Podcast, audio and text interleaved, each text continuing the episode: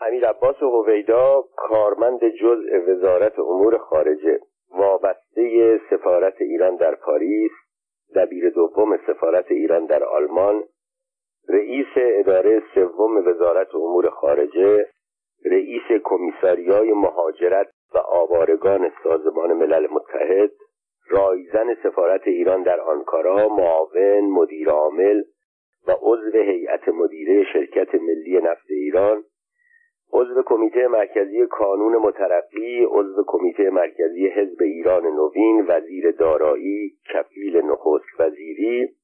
نخست وزیر و دبیر کل حزب ایران نوین دبیر کل حزب رستاخیز وزیر دربار زندانی شاه زندانی انقلاب اعدامی انقلاب. دیدار با مدیرعامل و معاون شرکت ملی نفت. آن روز قرار بود به مناسبتی با عبدالله انتظام مدیرعامل و رئیس هیئت مدیره شرکت ملی نفت ایران ملاقات کنیم. دوستان عضو کانون مطبوعات مدیر مجله روشنفکر مدیر مجله فردوسی مدیر مجله امید ایران مدیر مجله خوشه مدیر هفته نامه دنیا مدیر هفته نامه اتحاد ملی و نگارنده مدیر مجله سفید و سیاه در اتاق انتظار انتظام انتظار می‌کشید. چند دقیقه زودتر آمده بودیم. چند دقیقه بیشتر میبایست انتظار بکشید.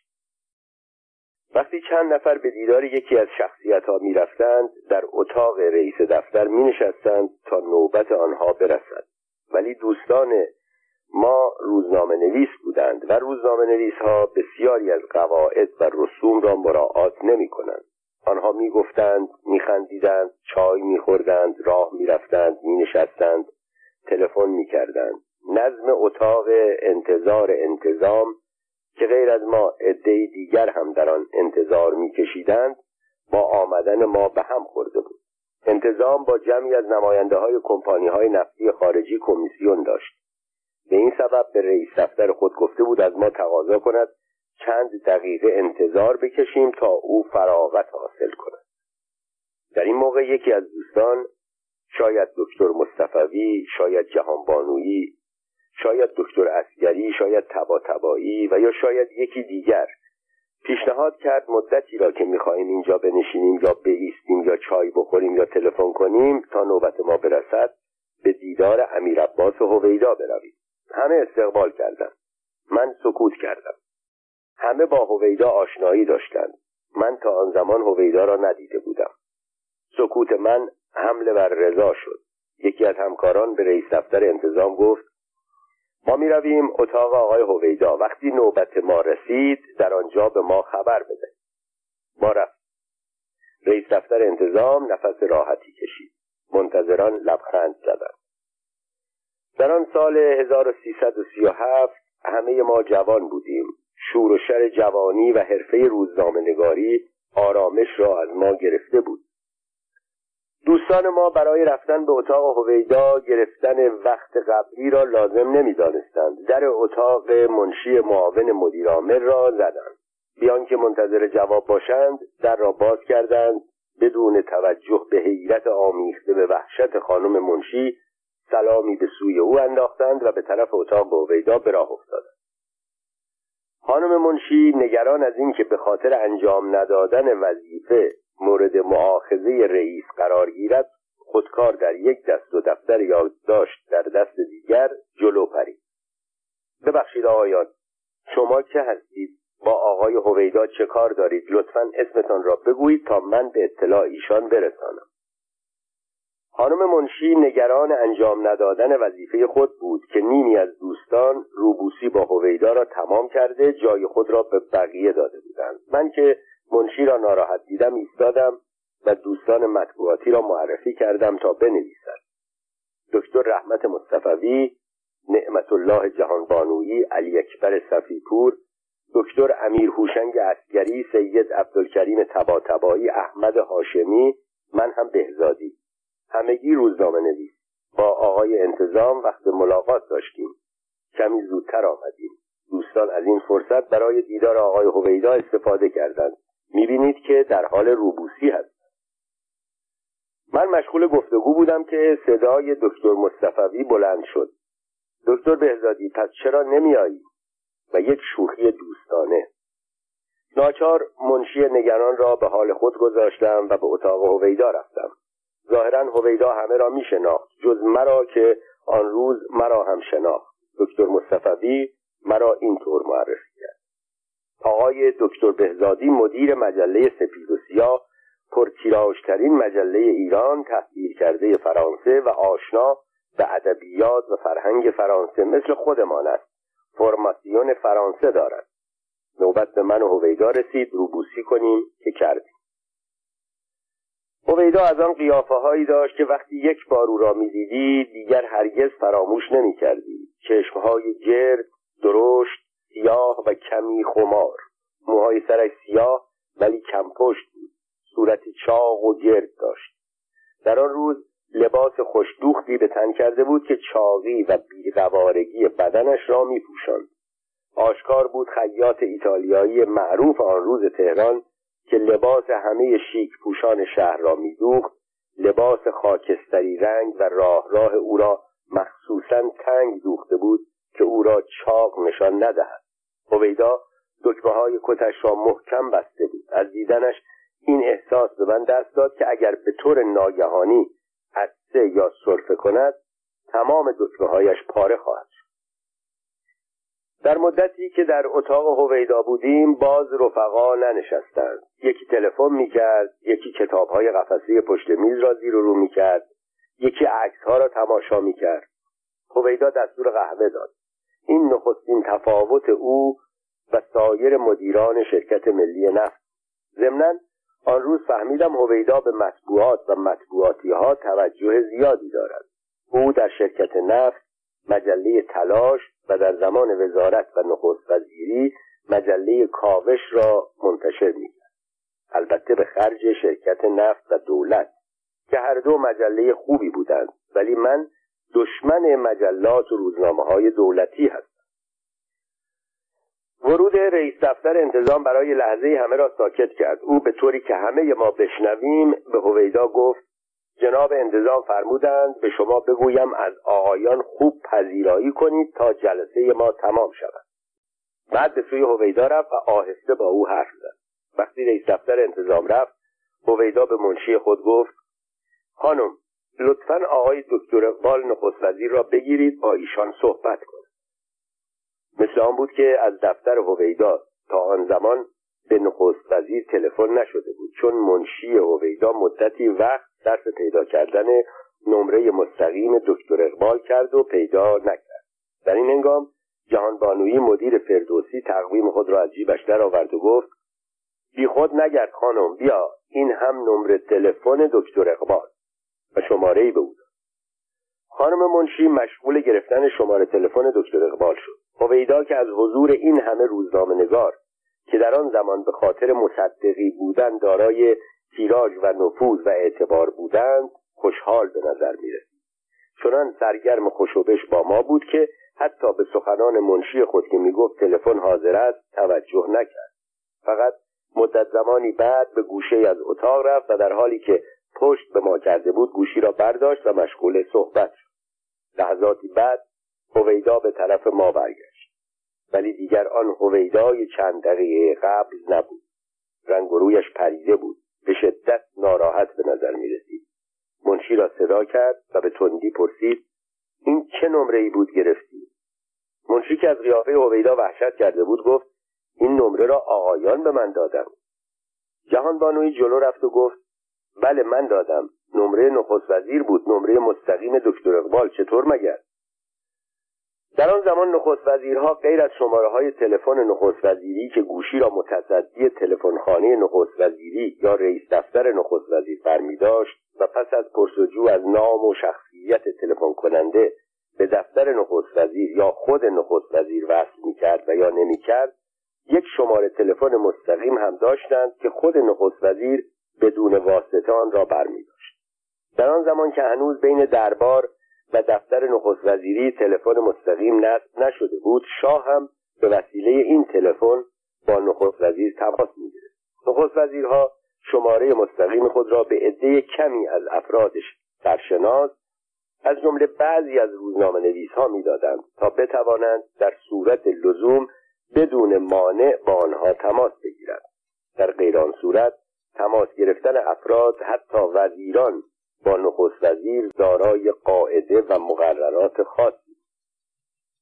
برای مثال اگر وزیر خارجه یا شخصیتی دیگر می‌خواست با نخست وزیر تلفنی صحبت کند جریان را به منشی خود می‌گفت. او تلفنخانه نخست وزیری یا شماره تلفن منشی نخست وزیر را می‌گرفت. منشی یا رئیس دفتر نخست وزیر اول می‌پرسید چه کسی می‌خواهد با نخست وزیر صحبت کند؟ با توجه به آنکه اسم آن شخص در لیست کسانی که اجازه صحبت با نخست وزیر را دارند هست یا نه و با توجه به اینکه نخست وزیر گرفتاری یا کمیسیون مهم یا ملاقات با افرادی مانند سفرای کشورهای بزرگ دارد یا نه تصمیم می گرفت که ارتباط را برقرار کند یا نکند. در این صورت نیز اول به منشی طرف می گفت تلفن را مثلا به وزیر خارجه وصل کند تا با نخست وزیر صحبت کند. وقتی وزیر خارجه گوشی را برمی داشت باز اول منشی نخست وزیر با او ارتباط برقرار کرده بعد به نخست وزیر زنگ می‌زد تا گوشی را بردارد و با فلان شخص یا مقام صحبت کند. اینها همه برای آن بود که وقت نخست وزیر تلف نشود و احترامش محفوظ بماند.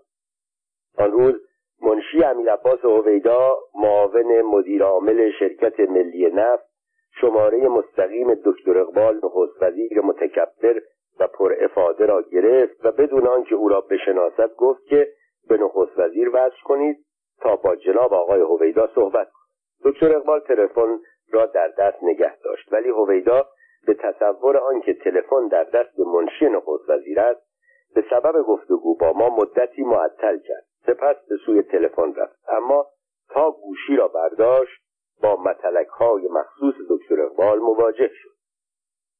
من هرگز رنگ و روی پریده هویدا را در نخستین دیدارم با او فراموش نمی کنم و همچنین ناراحتی او را. گرچه گردش روزگار کار را به آنجا کشاند که چند سال بعد هویدا به عنوان وزیر دارایی رئیس مستقیم دکتر اقبال شد که مدیر عامل و رئیس هیئت مدیره شرکت ملی نفت شده بود. البته در آن سالها دکتر اقبال اعتنایی به هویدا نداشت و در مراسم هم بالای دست او می ایستاد تا اینکه هویدا به نخست وزیری رسید و خواه ناخواه از نظر مقام و مرتبه بر او پیشی گرفت. زندگانی و سوابق کار هویدا امیر عباس هویدا در سال 1298 خورشیدی در تهران به دنیا آمد. پدرش حبیب الله عین الملک کارمند وزارت امور خارجه ایران بود. مأموریت او بیشتر در مستملکات امپراتوری عثمانی و بعدا ترکیه و کشورهای عربی و سرانجام عربستان سعودی بود. امیر عباس دوره ابتدایی را در تهران گذراند. سپس برای فرا گرفتن زبانهای عربی و فرانسه و گذراندن دوره دبیرستان به بیروت رفت. بیروت در آن سالها مرکز فرهنگ و ادبیات دنیای عرب بود. این کشور مانند سوریه بعد از جنگ جهانی اول تحت قیمومیت فرانسه اداره می‌شد. فرانسوی ها و آمریکایی ها در آنجا دانشگاه تأسیس کرده بودند که از اهمیت و اعتبار خاصی برخوردار از کشورهای عربی همه ساله تعداد زیادی از جوانها برای تحصیل به بیروت می‌رفتند. از ایران هم خانواده های متمکنی که نمی‌خواستند فرزندانشان را خیلی از خود دور کنند و به اروپا بفرستند روانه آنجا می‌کردند و نامشان را در شبان روزی های بیروت می نوشتند. هم نزدیک بود هم محیطش شرقی بود بچه ها علاوه بر زبان عربی زبانهای فرانسوی یا انگلیسی یا هر دو را می آموختند.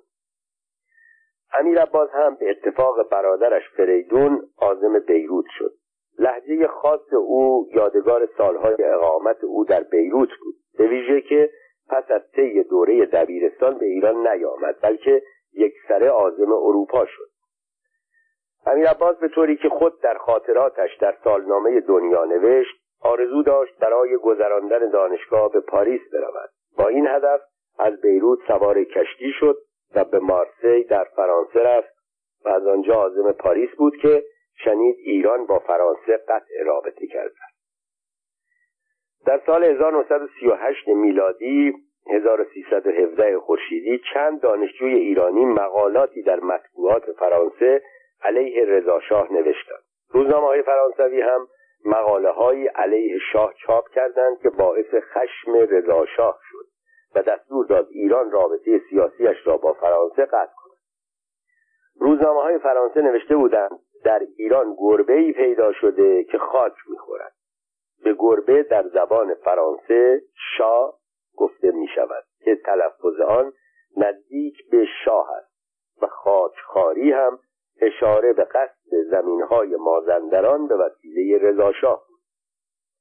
امیر عباس به جای آنکه در پاریس شهری که آنقدر دوست می داشت و در رمانهای تاریخی و شبه تاریخی درباره کوچه و خیابانهای آن داستانها خوانده بود بماند ناچار به بروکسل پایتخت بلژیک رفت و در دانشگاه آنجا در رشته علوم سیاسی اسم نوشت. آن سالها مصادف بود با شروع جنگ جهانی دوم.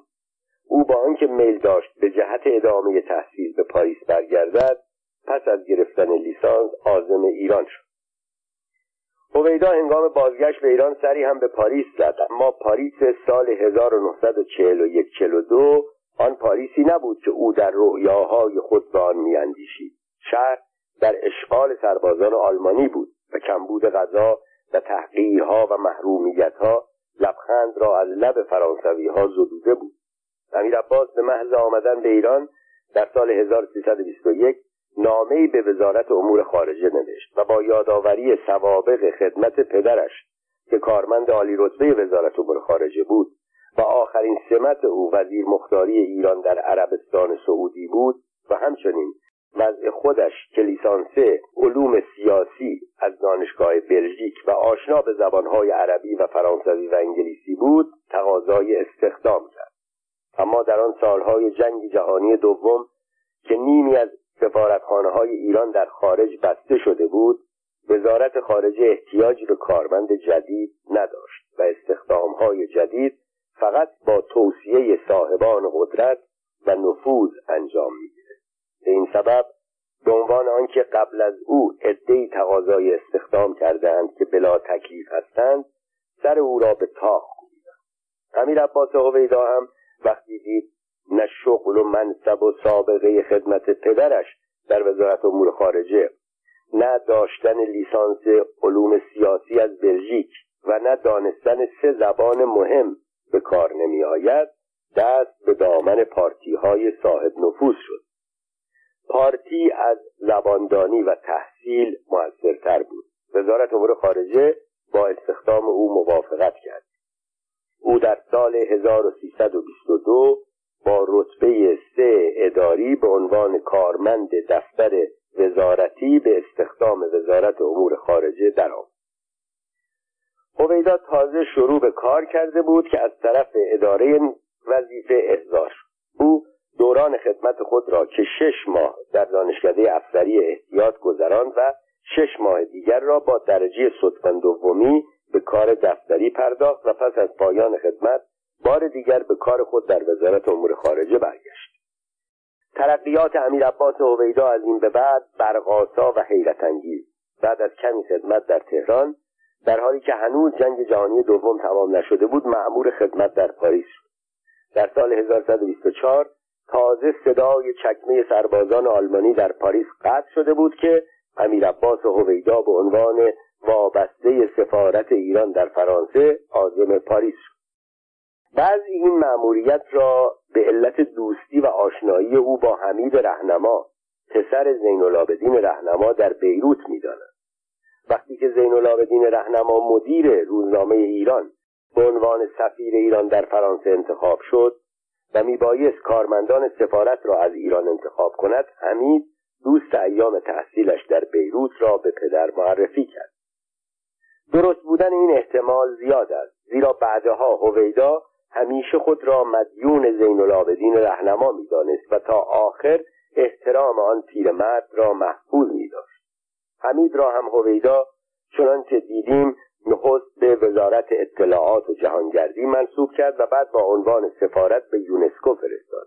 به غیر از این دو می‌توان افراد دیگری را هم در ترقیات او مؤثر دانست که مهمتر از همه عبدالله انتظام بود. امیر عباس هویدا دو سال در سفارت ایران در پاریس خدمت کرد. در آنجا با حسن علی منصور پسر علی منصور منصور الملک نخست وزیر پیشین ایران آشنا شد.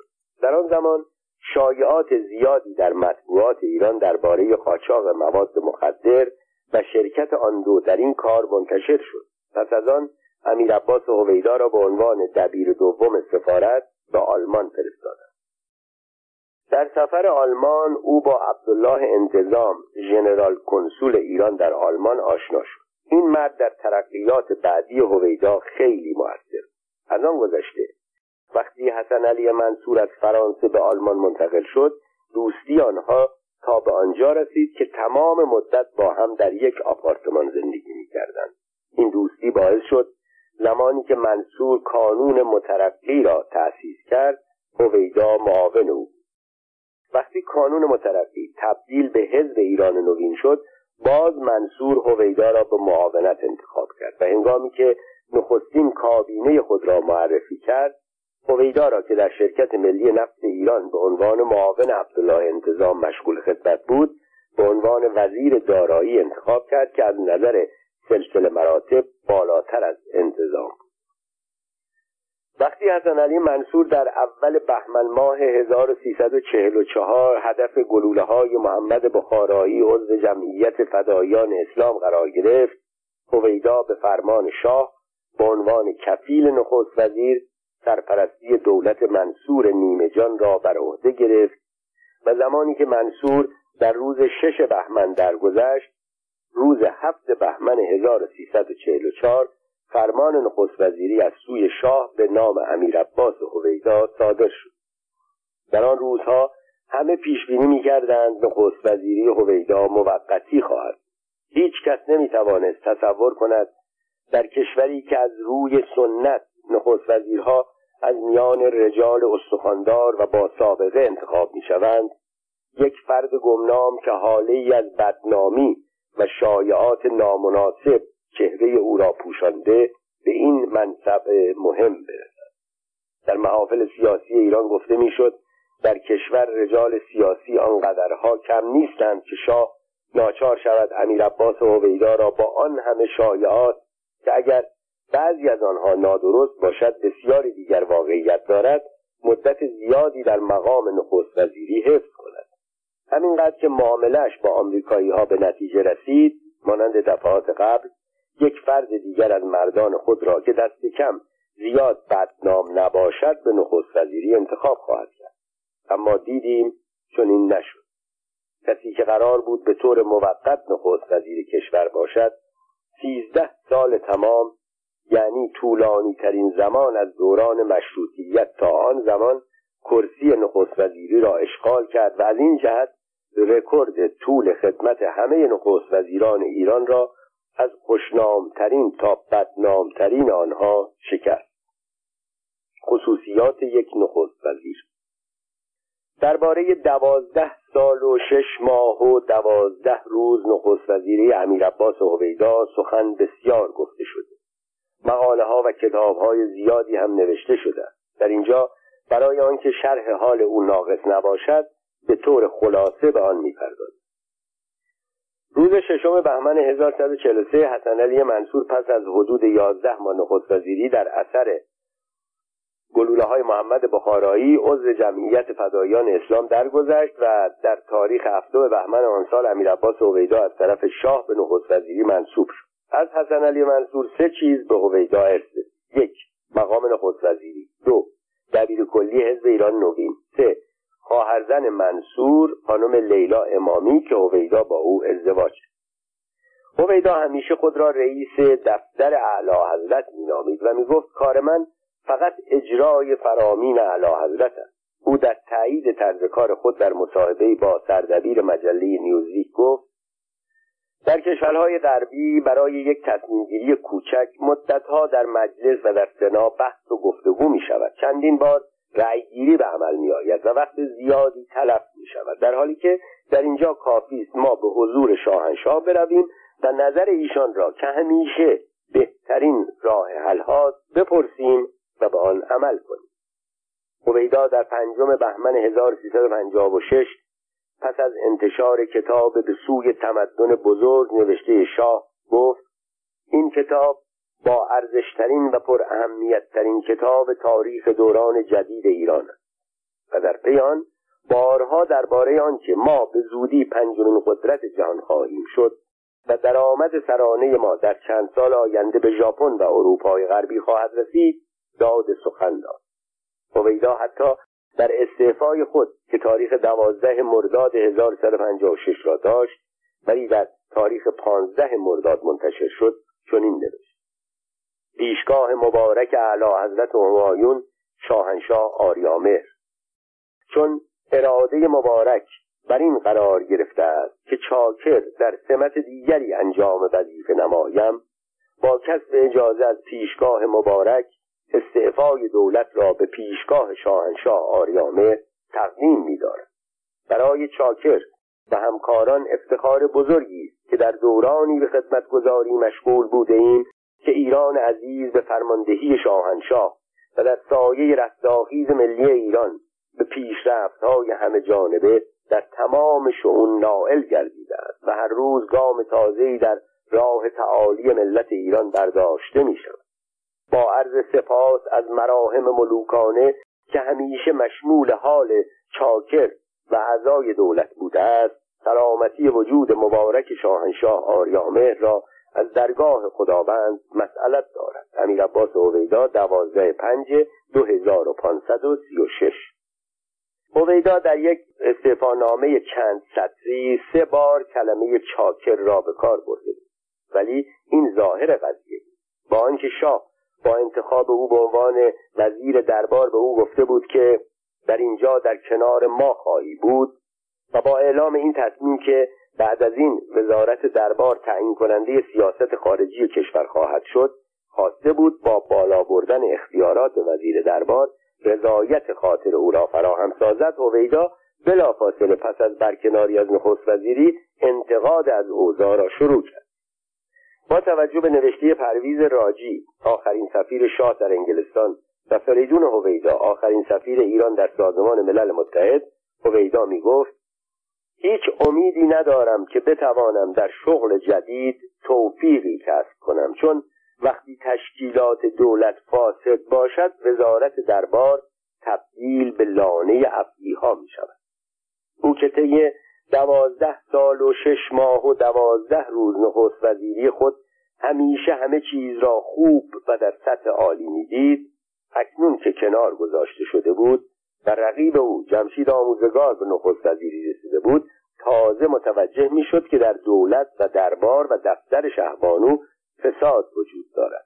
او در این باره می گفت در کشور ما فقط سی درصد از درآمدها در دست دولت است. هفتاد درصد بقیه در اختیار شرکت نفت و ارتش است. با این وضع نمی‌توان انتظار داشت کارها بیعیب انجام گیرد پرویز راجی در جای دیگر از خاطرات جالب و خواندنی خود که به انگلیسی نوشته شد و با عنوان خدمتگزار تخت تاووس به فارسی ترجمه شد آورده هویدا با لحنی که تنفر و تحقیر در آن مشهود بود راجع به فساد گسترده در میان مقامات سطح بالای دولت ساواک عمرای ارتش و بعضی از افراد خانواده سلطنتی داد سخن داد و در جای دیگر از قول هویدا نوشت دفتر مخصوص شهبانو قدرت رقیب برای دولت شده و در عزل و نصب وزرا دخالت می‌کند. اینها کلیاتی درباره هویدا بود. برای آنکه او را بهتر بشناسیم باید به جزئیات کارها و خصوصیات اخلاقی او هم بپردازیم. هویدا می‌دانست چگونه شاه و شهبانو را از خود راضی کند. او گاهی در این راه در قالب یک دلغک فرو می‌رفت. در یکی از برنامه های تالار رودکی هویدا و چند تن از وزرا در لژ مخصوص سلطنتی نشسته بودند. در صحنه منیره وکیلی همسر دکتر مجید مجیدی وزیر برنامه و بودجه هنرنمایی می‌کرد و صدای اپرایی او در سالن پیچیده بود. تا آنجا که به یاد دارم نمایشنامه اوتلو نمایش داده می‌شد. موضوع به آنجا رسید که اوتلو خنجر را تا دسته در سینه دزدمونا فرو کرد و زن بیچاره همچنان که می‌خواند طبق نمایشنامه نقش زمین شد. درست در لحظه ای که حاضران تحت تأثیر نمایش قرار داشتند صدای هویدا در لژ سلطنتی پیچید. آخش مجیدی راحت شد. بیان این سخن در آن لحظه حساس و سکوت حاکم بر سالن باعث خنده شدید شاه و شهبانو و دکتر مجیدی و دیگر حاضران لش شد به طوری که لژهای اطراف و تماشاچیان پایین هم متوجه خنده های بی اختیار لژ سلطنتی شدند. صدا به صحنه هم رسید. منیره دست و پایش را گم کرد و تقریبا نظم سالن به هم خورد. بعدها من هم مانند بعضی دیگر از روزنامه نویسان از ماجرایی که در لژ سلطنتی روی داده بود آگاه شد. این کار را هرگز قوام السلطنه حسین علا منصور الملک صدر الاشراف حتی دکتر اقبال نخست وزیران پیشین رژیم نمی کردن. فقط از امیر عباس و هویدا برمی آمد که برای خنداندن شاه و شهبانو چنین سخنی بگوید. هویدا جست ها و اداهای خاص خودش را داشت. در زمانی که پیکان تازه در ایران منتاج می‌شد سعی دولت در آن بود که این اتومبیل خریدار زیاد پیدا کند.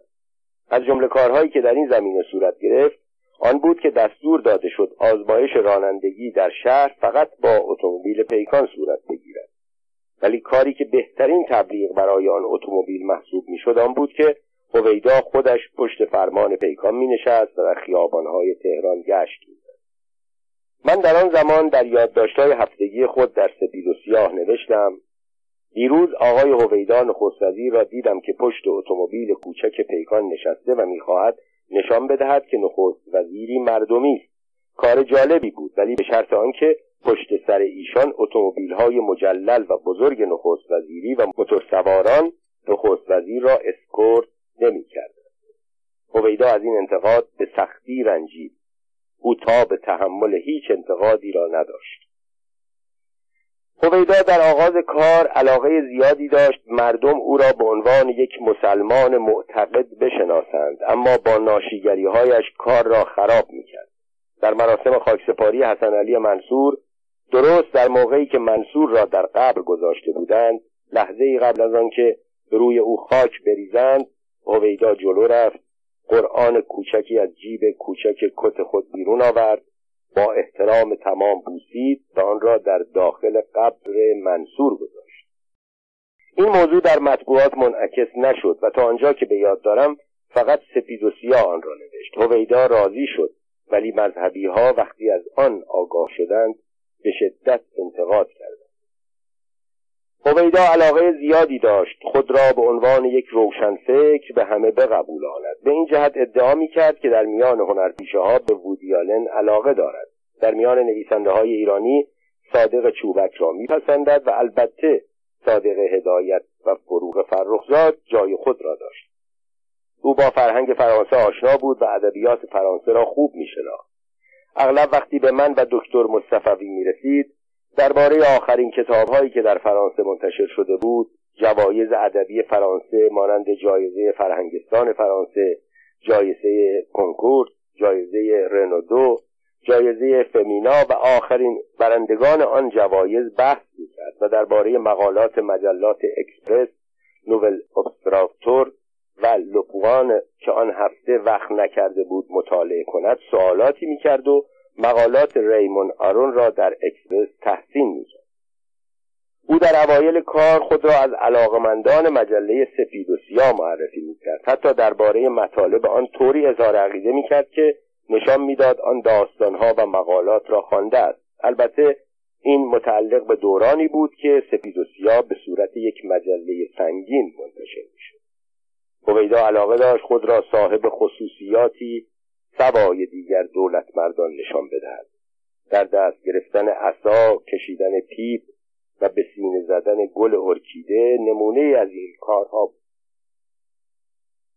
در یکی از سفرها که قرار بود هویدا به اتفاق هیئت دولت از پاویون دولتی با هواپیمای دولتی به یکی از شهرستانها پرواز کند از چند روزنامه نگار هم دعوت کرد همسفر او باشند من هم یکی از آن همسفران بودم. ساعت پرواز وقت دقیق رسیدن به مقصد زمان اجرای برنامه ها و ساعت بازگشت به تهران به تقریب دقیقه در برنامه هایی که به ما داده شده بود مشخص میبایستی صبح برویم و پس از شرکت در چند برنامه عصر برگرد در مقصد استاندار و معاریف شهر در انتظار ما بودند. اما یک ساعت از وقت پرواز گذشت و آقای هویدا همچنان در پاویون دولتی انتظار سرانجام هویدا به طرف هواپیما به راه افتاد و دیگران هم به دنبال او حرکت کردند. با آنکه همه مسافران سوار هواپیما شده بودند از حرکت خبری نبود. یک ساعت و نیم از وقت حرکت گذشته بود. هواپیما گاز می‌داد اما حرکت نمی‌کرد. روی خصلت روزنامه نگاری تصمیم گرفتم از علت آگاه شوم. چون جنب و جوشی در انتهای هواپیما دیده می‌شد به آن صورت. منشی هویدا از همه نگرانتر بود. از همه بیشتر تلاش می‌کرد و از همه زیادتر در رفت آمد بود. در هواپیما هنوز باز بود که نشان می‌داد منتظر کسی یا کسانی هستند. در این موقع در باند فرودگاه یک موتورسیکلت در جلو یک اتومبیل بزرگ و سیاه رنگ مخصوص نخست وزیری در عقب و یک موتورسیکلت دیگر پشت سر آن آژیرکشان به سوی هواپیما در حرکت بود. منشی هویدا از دیدن این اکیپ چنان خوشحال شد که گویی دنیایی را به او بخشیدند. قبل از آنکه گروه متوقف شود به قسمت جلو هواپیما رفت خبر ورود آنها را به هویدا گفت و برگشت. مردی از داخل اتومبیل پیاده شد. او یک کیف سامسونت که خیلی قطورتر از سامسونت های معمولی بود در دست داشت. اما طبق روش عادی دسته آن را نگرفته بود بلکه آن را به طور افقی در دست داشت. درست شبیه کسانی که سینی چای را در دست تا چیزی از آن نریزه در این کیف چه بود؟ نمی‌دانست. هرچه بود خیلی با ارزش و مهم بود. طرز حمل کیف نشان می‌داد میترسند در اثر حرکت منفجر و یا دست کم خراب شود. من علاقه پیدا کردم هر طور هست از محتویات کیفی که باعث شد حرکت یک هواپیما که نخست وزیر چند وزیر عدهای از رجال و جمعی از روزنامهنگاران را حمل می‌کرد یک ساعت و نیم به تأخیر بیفتد آگاه شوم این فکر مرا واداشت در صندلی کنار مردی که چمدان را حمل می‌کرد بنشینم. مسیر مسافرت طولانی نبود. پس از پنجاه دقیقه به مقصد رسیدیم. درست موقعی که گوینده اعلام می‌کرد بندها را ببندید و سیگارها را خاموش کنید و از جای خود حرکت نکنید خانم منشی نزد مردی که در تمام مدت کیف را با دقت روی زانوی خود گذاشته بود تا از حرکت آسیب نبیند آمد و چیزی گفت.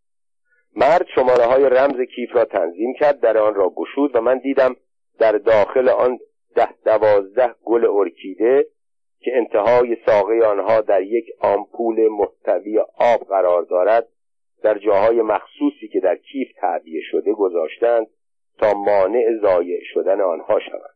خانم منشی با دقت یکی از آنها را گرفت گلبرگ ها را نوازش کرد سپس آن را به طرف نخست وزیر برد.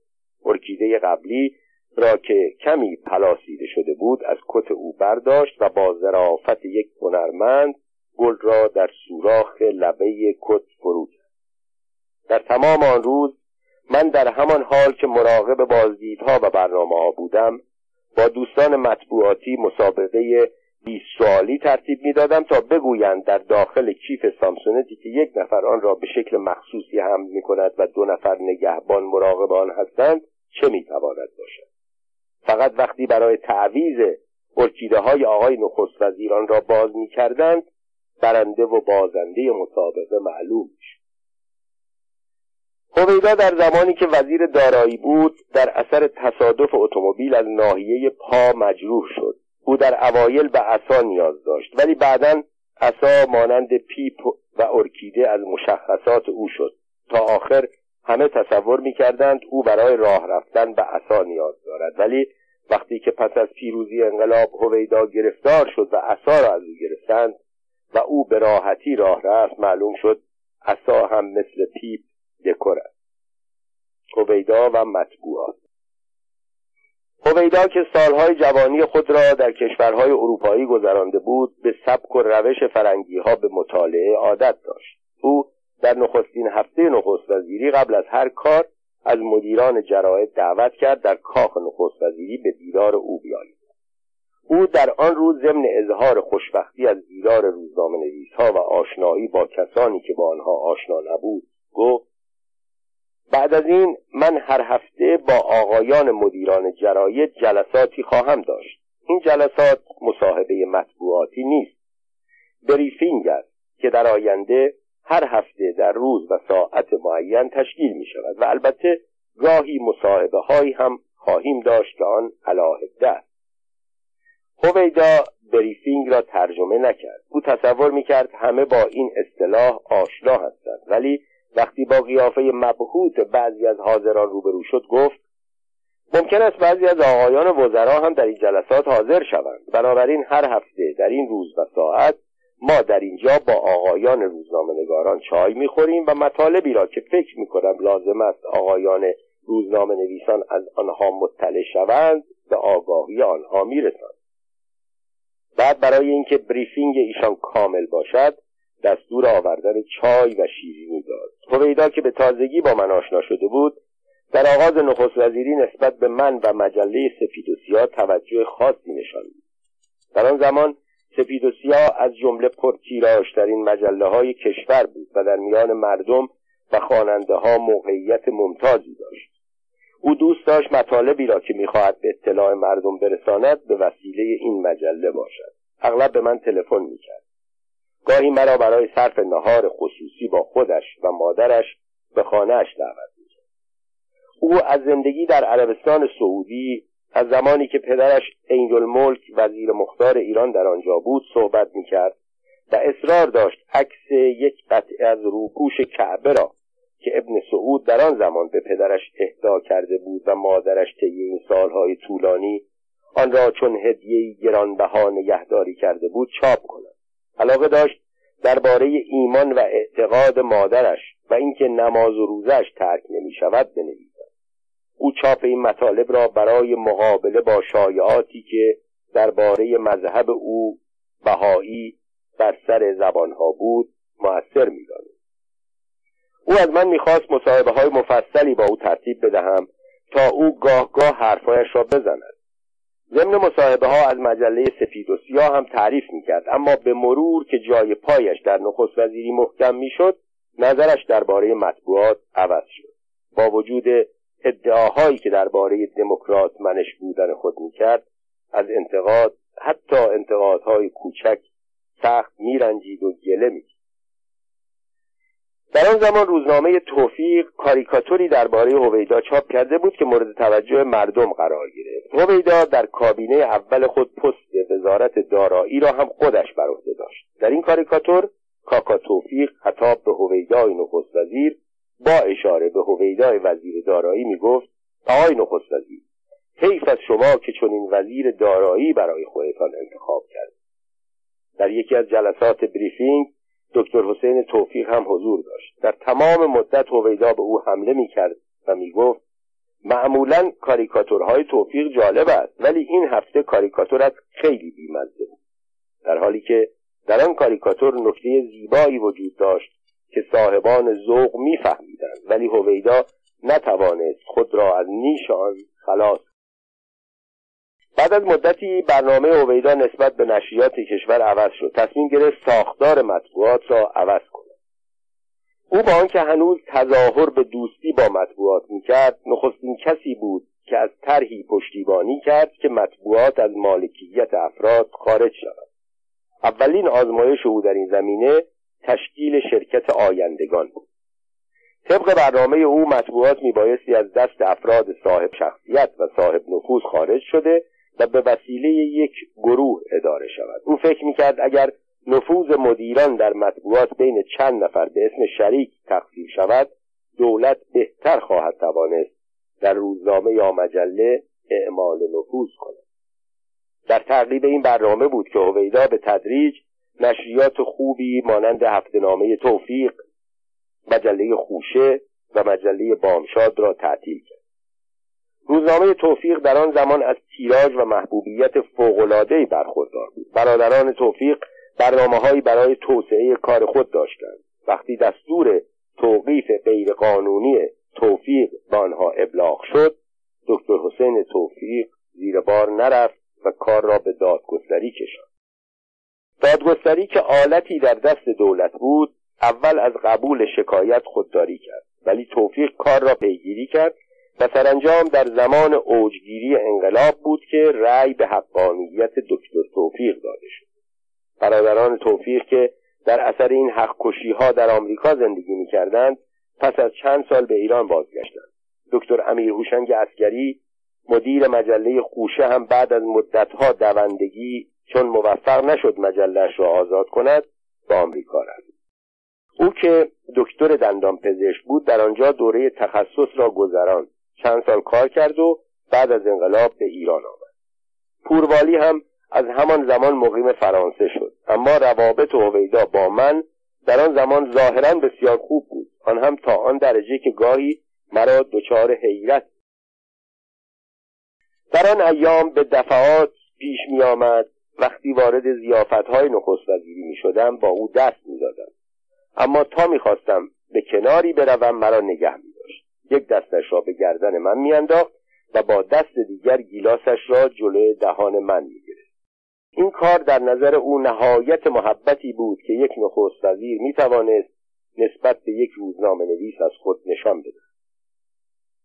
در همان اوقات یک روز از دفتر نخست وزیری به من تلفن شد که در فلان روز و فلان ساعت برای صرف نهار با جناب آقای نخست وزیر در کاخ نخست وزیری حاضر شد آن روز ده دوازده نفر از رجال و افراد گروه های مختلف سطح بالای مجلس و دولت در مهمانی نهار نخست وزیر حضور داشتند. در آن روز امیر عباس عبیدا بیشتر مدت وقتش را صرف تعریف از من کرد. آن روز او از من و سپید و سیاه با توصیفاتی چون با شرفترین شریفترین بهترین و مفیدترین یاد کرد. من آن روز در میان آن جمع نمی توانستم تحمل این همه تعریف را بکنم و آرزو داشتم زودتر آقای نخست وزیر حرف را عوض کند تا عرقهای خجالت من خشک شود. امروز هم هر چه کردم نتوانستم همه آنچه را که او در آن روز درباره من بر زبان آورد بازگو کنم. آخر چه کسی باور می کند آن روز خود من هم نمی توانستم بپذیرم آنچه میشنوم در عالم بیداری است و این همه تعریف درباره من است. کمی بعد از آن روز که برای من به صورت تاریخی در آمده بود فرهاد نیکوخواه معاون مطبوعاتی وزارت اطلاعات و جهانگردی که از نزدیکان علم وزیر دربار بود ولی هویدا همیشه از وجود او به عنوان مشاور مطبوعاتی استفاده می‌کرد در یک زیافت رسمی وزارت اطلاعات و جهانگردی مرا به کناری کشید و گفت حرفی به تو می‌زنم که نباید آن را هرگز به هیچ کس حتی به زنت بگوی اگر این موضوع منتشر شود می‌فهمند من گفتم و این نه به صلاح من است و نه به نفع تو. من این را از این جهت می‌گویم که به تو علاقه دارم تا مطلع باشی و چاره ای حیرت زده او را نگاه کردم. موضوع چه می‌توانست باشد؟ نیکوخواه گفت این هفته قرار بود امتیاز مجله سفید و سیاه لغو شود. تعطیل یک روزنامه یا مجله شاید در نظر همگان مسئله ساده باشد ولی برای یک روزنامه نگار که سالها عمرش را صرف انتشار روزنامه یا مجله کرده بارها به خاطر آن توقیف و تهدید شده و با علم به آنکه روزنامه نگاری در جهان سوم یک کار اقتصادی نیست و اغلب روزنامه نگارهای حرفه‌ای برای تداوم کارخانه و زندگیشان را فروخته و خرج انتشار مجله کرده علاوه بر اینها میلیون ها تومان مغروض شدند چیزی در حد ضربه یک سائقه است. آن روز من هم به شنیدن سخنان نیکوخا مثل سائقه زده ها شدم. پرسیدم ممکن است بفرمایید به چه دلیلی می‌خواستند چنین تصمیم بگیرند؟ نیکوخواه گفت اتفاقا من هم همین سوال را کردم. وقتی دیدم درباره توقیف سپید و سیاه صحبت می شود با تمام قوا از تو و مجله سپید و سیاه تعریف کردم. من که سخنان آن روز هویدا را در کاخ نخست وزیری به یاد داشتم با یادآوری آن سخنان گفتم فلانی از جمله معدود روزنامه نگارانی است که از صبح تا شب در دفتر مجله به کار مشغول است می نویسد ترجمه می کند غلطگیری می کند نویسنده ها و خبرنگاران مطبوعات هم به او علاقه دارند و همیشه از او به عنوان یک روزنامه نویس نمونه یاد می‌کنند. تعطیل مجله او اثر خوبی در میان این جمع نخواهد گذاشت. اینها قسمتی از سخنان نیکوخواه بود که هنوز هم زنده است. البته او دقیقا نگفتن کسی که اصرار در تعطیل مجله داشت چه کسی بود. ولی از سخنان او دانستم آن شخص کسی جز امیر عباس و هویدا نخست وزیر نمی‌تواند باشد. با خود گفتم راستی یک انسان چگونه می‌تواند آنقدر دروغ باشد با آن ظاهر و چنین باطنی؟ آنگاه نیکوخا که نمی‌خواست گفتگوی طولانی با من توجه دیگران را جلب کند گفت برو مشکل خودت را حل کن. بار دیگر مسئله جدیتر خواهد بود و آن بار شاید من نباشم تا از تو دفاع کنم. من با فرهاد نیکوخا هیچ گونه دوستی خاصی نداشتم. رابطه ما با هم همان روابط اداری معاون وزارت اطلاعات و جهانگردی و یک روزنامه نگار بود که من به سبب خصلت گوشگیری ذاتی با او هم بسیار کم ملاقات می کردم اما او چون سالها در مطبوعات کار کرده و قلم زده بود مدیران جراید را می و نسبت به من حسن زن خاصی داشت. شاید مسلحت آن بود من از همان زمان که دانستم نخست وزیر و دستگاه ها تصمیم به نابودی من گرفتند مجله را تعطیل می کردم تا در اثر مقاومت در کار ناچار نشوم خانه خودم و همسرم و دار و ندارم را بفروشم زیر بار میلیون ها بدهی به بانک ها و اشخاص بروم. و مهمتر از همه غرور و مناعت خود را که آن همه به آن میبالیدم به خاطر آنکه پول مردم از بین نرود از دست بدهم. شرح این ماجرا طولانی در جای خود به تفسیر از آن صحبت خواهم کرد. خلاصه کلامان که متاسفانه من خیلی دیر پی بردم که روزنامه نگاری تجارت و یا کارخانهداری و یا حرفه های دیگر نیست که هر کس بتواند فقط به اتکای کار و کوشش و تخصص موفق شود. آن روزها هدف دولت آن بود که همه روزنامه ها و مجله ها در دست خودی ها و افراد مورد اعتماد دستگاه باشد و دیگران را حتی اگر صالح خبره و آگاه باشند از این حرفه ترد کنند. هویدا اول در صدد برآمد شرایطی به وجود بیاورد که سپید و سیاه خود به خود تعطیل شود. چون چنین نشد سرانجام سپید و سیاه را همراه با شست و دو روزنامه و مجله دیگر در 29 مرداد سال 1353 توقیف کرد.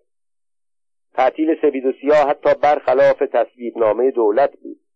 مطابق آن تصویبنامه مجلاتی که کمتر از پنج هزار تیراژ داشتند در روزنامه های کمتر از سه هزار تیراژ تعطیل می شده. سپید و سیاه در آن زمان چند برابر حد نصاب قانونی تیراژ داشت تنها لطفی که هویدا کرد خبر روزنامه لوموند بود این روزنامه در نسخه که هنوز نگه داشتم نوشت به قراری که سخنگوی دولت اعلام کرده در ایران 63 روزنامه و مجله از سوی دولت به علت نداشتن تیراژ و کمی ناسزا که از نوشتن آن معذورم تعطیل شده. تنها یک مجله سپید و سیاه به علت مشکلات مالی تعطیل شد. مجله فردوسی هم کمی بعد با وجود داشتن تیراژ در اثر پرونده سازی تعطیل شد. اعتبار قول یک نخست وزیر. هویدا سالی یک بار به دانشکده علوم ارتباطات اجتماعی می‌رفت و ضمن بازدید از قسمتهای مختلف دانشکده نطقی هم برای دانشجویان ایراد من در آن ایام در دانشکده علوم ارتباطات تدریس می‌کردم. یک روز هویدا به دانشکده آمد و پس از بازدید از قسمتهای مختلف دانشکده برای ایراد نطق به آمفیتئاتر دانشکده رفت. به تب من و سایر استادان هم در سالن حضور داشت دانشجویانی که در رشته روزنامهنگاری درس میخواندند ضمن صحبتها و سؤالهای خود از وجود سانسور در مطبوعات انتقاد کردند و از نخست وزیر خواستند موانع را از سر راه مطبوعات بردارد تا جراید کشور بتوانند رسالت خود را انجام دهند.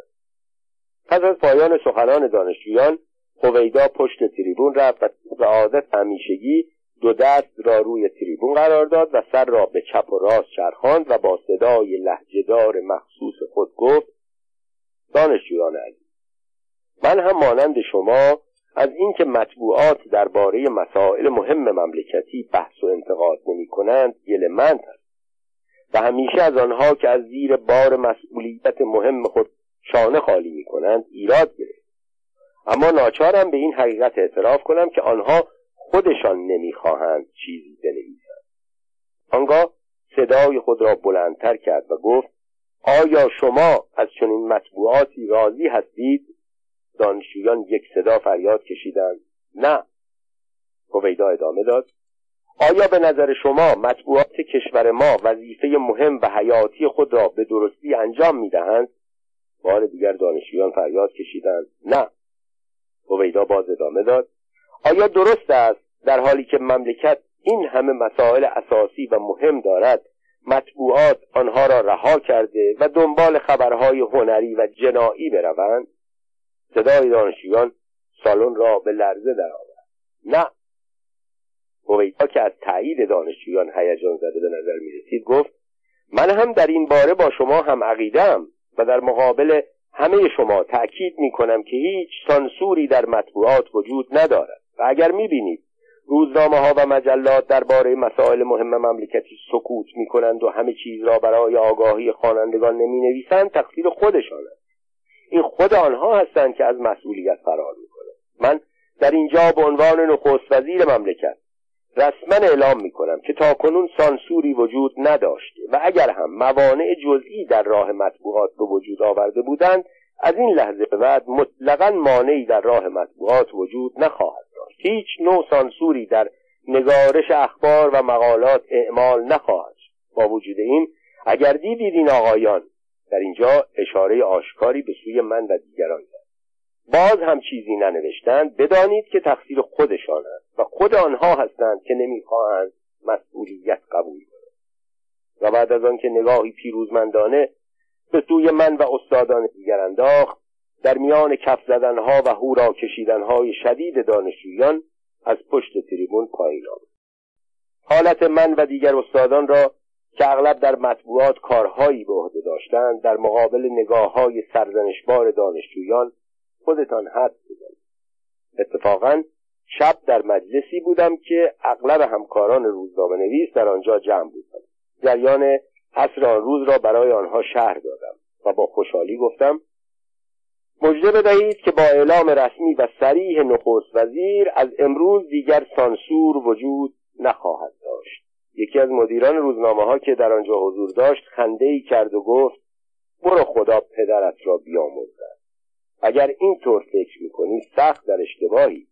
چون یک ساعت قبل از آنکه بیاییم اینجا به ما تلفن کردند و گفتند به دستور جناب آقای نخست وزیر یک کلمه از نطقی را که او در دانشکده علوم ارتباطات اجتماعی ایراد کرده نباید چاپ کنید توضیح لازم.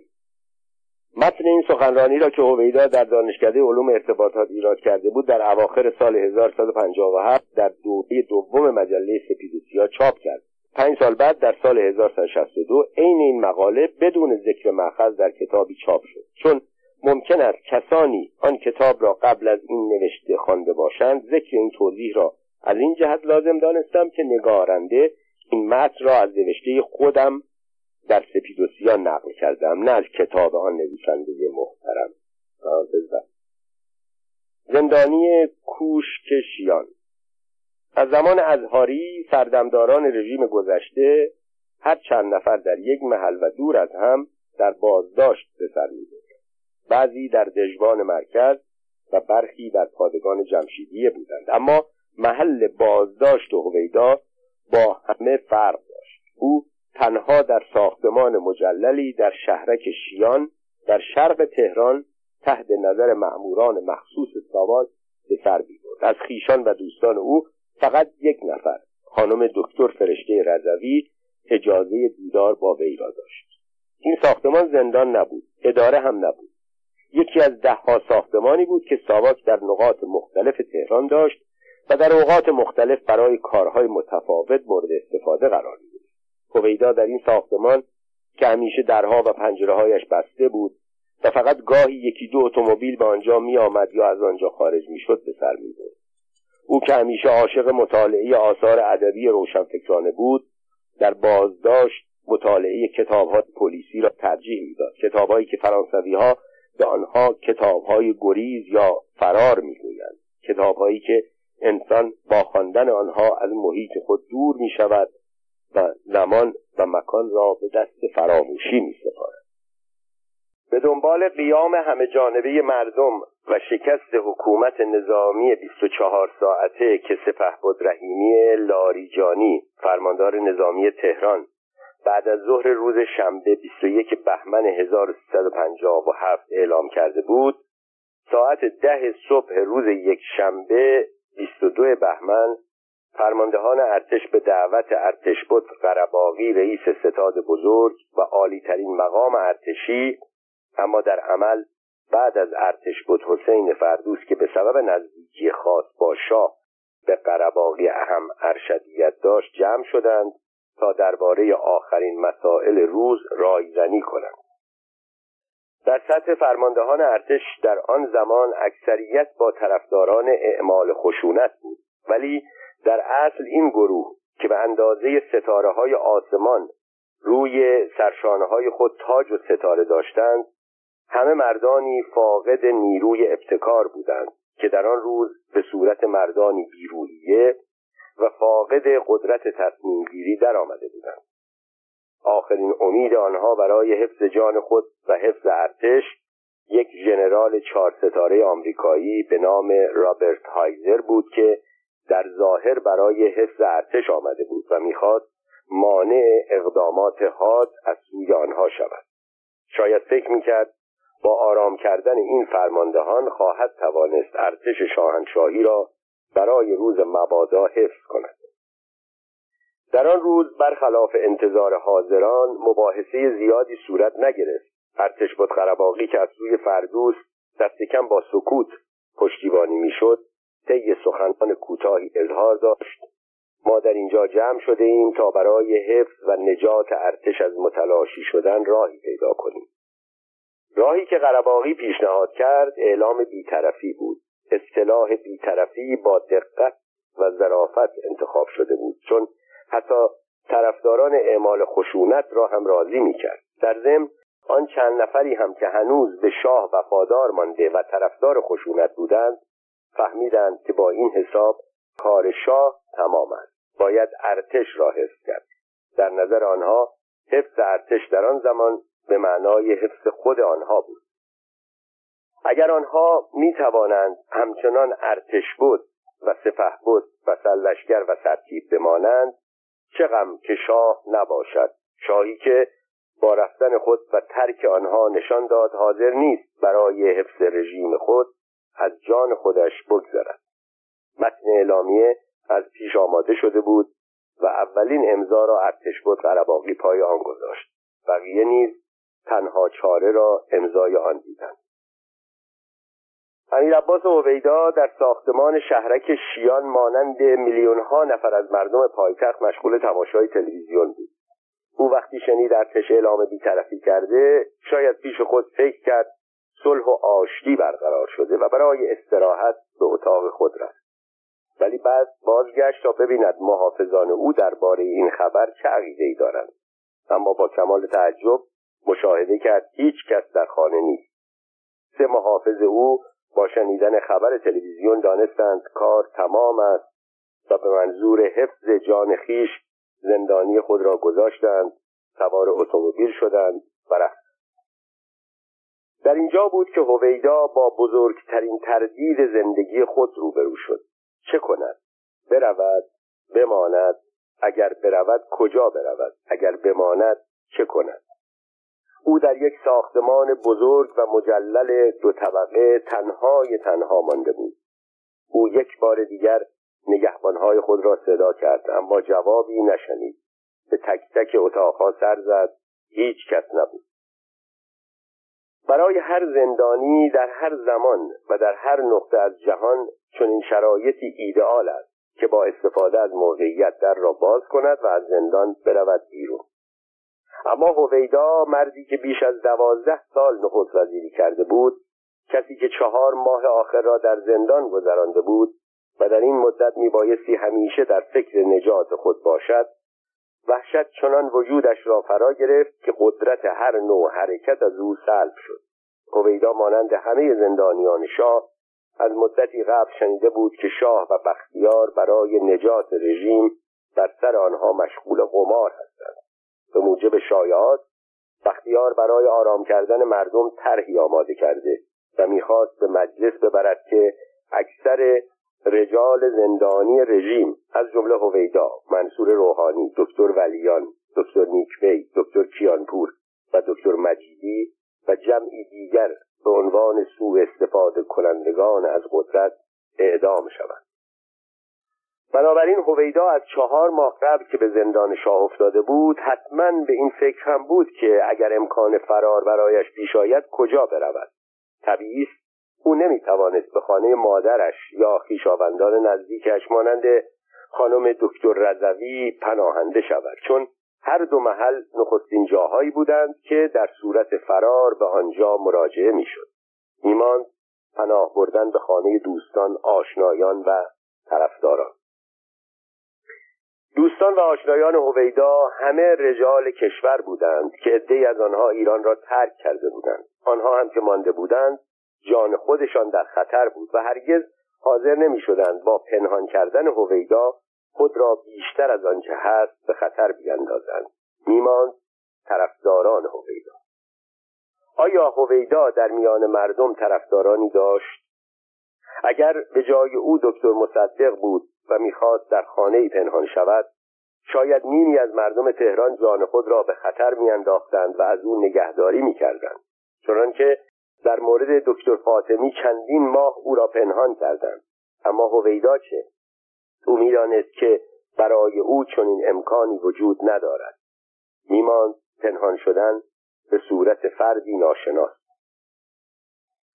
آن روز شاید برای نخستین بار هویدا از اینکه چنین قیافه مشخصی دارد از خودش بدش آمد. چشمهای گرد و درشت سر تاس صورت بزرگ قبقب افتاده و هیکل چاق. تصویری از هویدا بود که طی سیزده سال مطبوعات و تلویزیون هر روز به خورد مردم داده بودند و هر کس با نگاهی کوتاه او را میشناخت. شاید اگر او هم مانند سایر رجال در وسط شهر و در پادگانها زندانی بود فرار می‌کرد و داخل جمعیت می‌شد. اما او در خانه بود که جمعی از مردم منطقه از مدتها قبل نسبت به آن و ساکنان آن مشکوک و مزنون بودند و در آن لحظات تاریخی در کوچه ایستاده و چشم به آن خانه دوخته بودند. در اینجا هویدا به شجاعتی نیاز داشت که به کلی فاقد آن بود. او میبایست خود را به خطر بیاندازد از خانه بیرون برود. اگر می‌توانست صد متر دور شود دیگر از جهت گرفتار شدن ترسی نداشت. اما هویدا میترسید.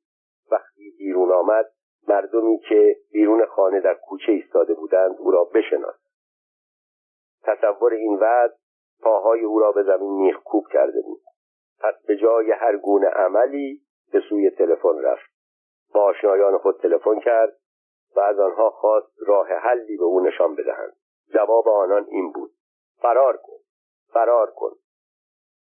هویدا به چند تن دیگر تلفن کرد. آنها هم همین پیشنهاد را کردند. حال که هیچ مراقبی نیست فرار کن. فرار. فرار. هویدا پرسید بعد چه کنم؟ کجا بروم؟ جوابها یک نواخت بود.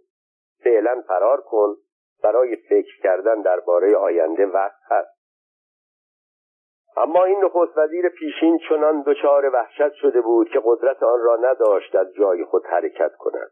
هویدا می توانست با به سر گذاشتن یک کلاه یا به چشم زدن یک عینک آفتابی که حتما خودش داشت با استفاده از پالتو و شال گردن که در آن فصل زمستان حتما در آن خانه وجود داشت یا با بستن یک حوله یا سفره به سرش امکان فرارش را زیاد کند. به خصوص که مردم با آنکه نسبت به آن خانه مشکوک و مراقب آن بودند در آن بعد از ظهر یک شنبه 22 بهمن آنچنان سرمست و پیروزی بودند که توجهی به آن نمی‌کردند. تازه اگر هم گرفتار می‌شد آنچه که بر او می‌رفت در اصل تفاوتی با آنچه که بعدا بر او رفت نداشت. ضمنا می توانست تا هنگام تاریک شدن هوا در گوشه از ساختمان پنهان شود بعد از آنجا بیرون بیاید. اما هویدا هیچ یک از این کارها را نکرد. با اصرار از خویشاوندانش خواست که به دولت موقت مراجعه کنند تا عدهای بیایند او را بگیرند ببرند و زندانی کنند. او نجات خود را در گرفتار شدن می‌داند.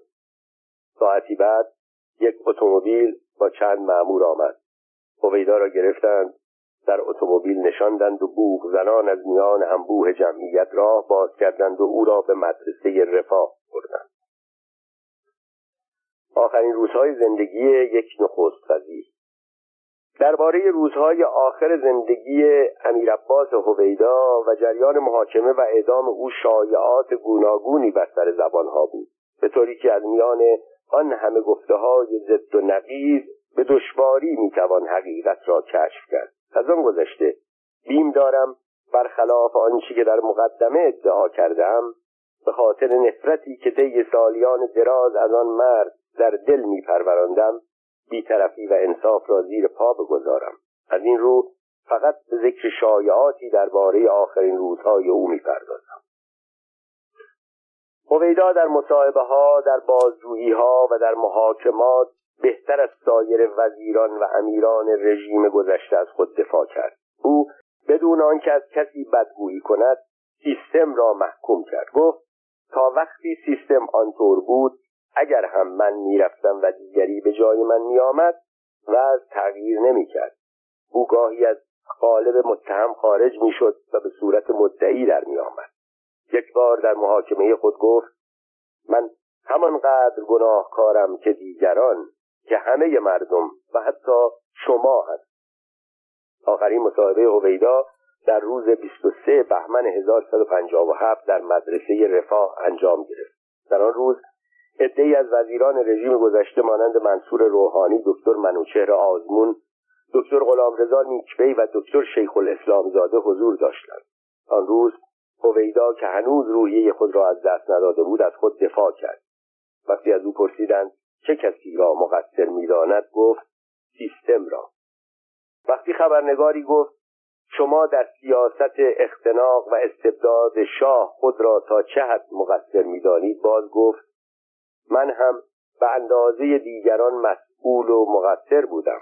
آن سیستم همین بعض را میطلب آن سیستم نخست وزیری مثل من روزنامهنگاری مثل شما و وزیرانی مثل این آقایان اشاره به وزرا داشت. وقتی خبرنگار گفت به هر حال شما مقصر اصلی بودید و نمی توانید همه گناه ها را به گردن سیستم بیاندازید. هویدا جواب داد به مسائل باید کلیتر نگاه کرد. ثانیا این یک مصاحبه مطبوعاتی است نه محاکمه.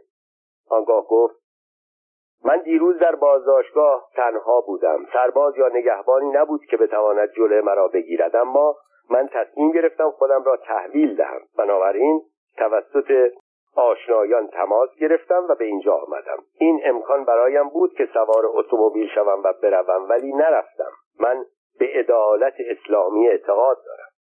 امیر عباس هویدا دو بار محاکمه شد.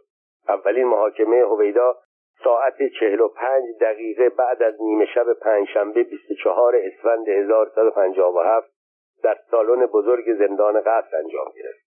هویدا ظاهرا در خواب بود. وقتی آمد و مشاهده کرد در سالن عدهای تماشاچی هستند و خبرنگاران هم حضور دارند طبق عادت که می‌خواست خود را علاقمند به روزنامه نگاران نشان بدهد جلو رفت تا با آنها دست بدهد. اما خبرنگاران که جوان و انقلابی بودند دست هویدا را رد کردند و حاضر نشدند با او دست بدهند.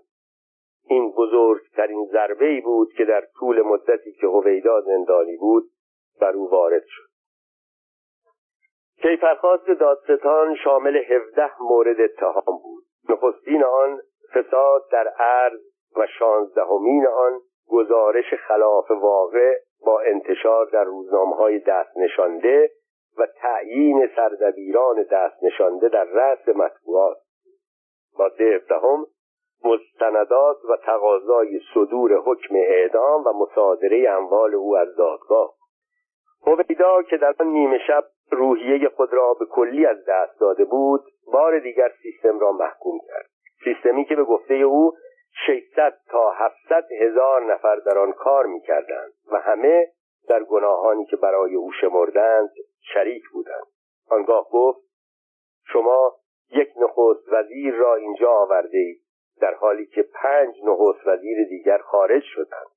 او تنها اتهامی را که پذیرفت آن بود که شما فقط می توانید از من بپرسید چرا در چنین سیستمی ماندید. خودش جواب داد بودن یا نبودن من در شرایط آن روز کشور فرقی نمی کرد من می‌رفتم دیگری می آمد و این کارها را انجام می آنگاه از دادگاه خواست چون از چهار ماه قبل زندانی بود و امکان دسترسی به اسناد و مدارک نداشت جلسه دیگری تشکیل بدهند تا او بتواند از خود دفاع کند. بعد از محاکمه اول دولت موقت و مهندس بازرگان کوشیدند محاکمه هویدا را به تعویق بیاندازند. از خارج هم فشار برای جلوگیری از اعدام هویدا زیاد بود. چند تن از نخست وزیران فرانسه و رئیس مجلس انگلیس برای نجات او میکوشیدند. ولی اصرار آیت الله خلخالی که محاکمه هویدا زیر نظر او انجام می‌شد مانع دخالت مهندس بازرگان و تعویق بیشتر محاکمه شد. جلسه دوم محاکمه امیر عباس هویدا ساعت دو بعد از ظهر روز شنبه 18 فروردین ماه 1358 در شعبه دوم دادگاه انقلاب اسلامی تشکیل شد. بعد از خواندن ادعانامه 17 ماده‌ای هویدا به دفاع از خود پرداخت. او باز سیستم را گناهکار دانست. گفت من فقط هماهنگ کننده بودم. طبق قانون اساسی پادشاه رئیس قوه مجریه بود و ما همه حتی شاید شما هم ناچار به اطاعت از او بود. هویدا در پاسخ رئیس دادگاه که سوال کرد گفته می شود شما اسنادی درباره کارهای شاه و خاندان سلطنت دارید؟ آیا می توانید این اسناد و اطلاعات را در اختیار دادگاه بگذارید؟ گفت اگر عمری باشد کتاب تاریخی خواهم نوشت و از شهریور بیست تا سقوط رژیم شاه هر چرا که می‌دانم برای اطلاع همگان خواهم نوشت و همه چیز را شهر خواهم داد. وقتی رئیس دادگاه پرسید به هر حال قبول دارید که مسئول و مقصر بوده اید؟ عبیدا گفت بله قبول دارم ولی من تنها نبودم و می‌خواهم دادگاه به این مسئله توجه کند. متن حکم دادگاه درباره هویدا چنین بود. مفسد فلعرض بودن و خیانت امیر عباس هویدا به ملک و ملت از طرف دادگاه انقلاب اسلامی ایران محرز می باشد و مشار الیه محکوم به اعدام و ضبط اموال می باشد. حکم اعدام همان روز شنبه 18 فروردین 1358 ساعت 7 و 25 دقیقه اجرا شد.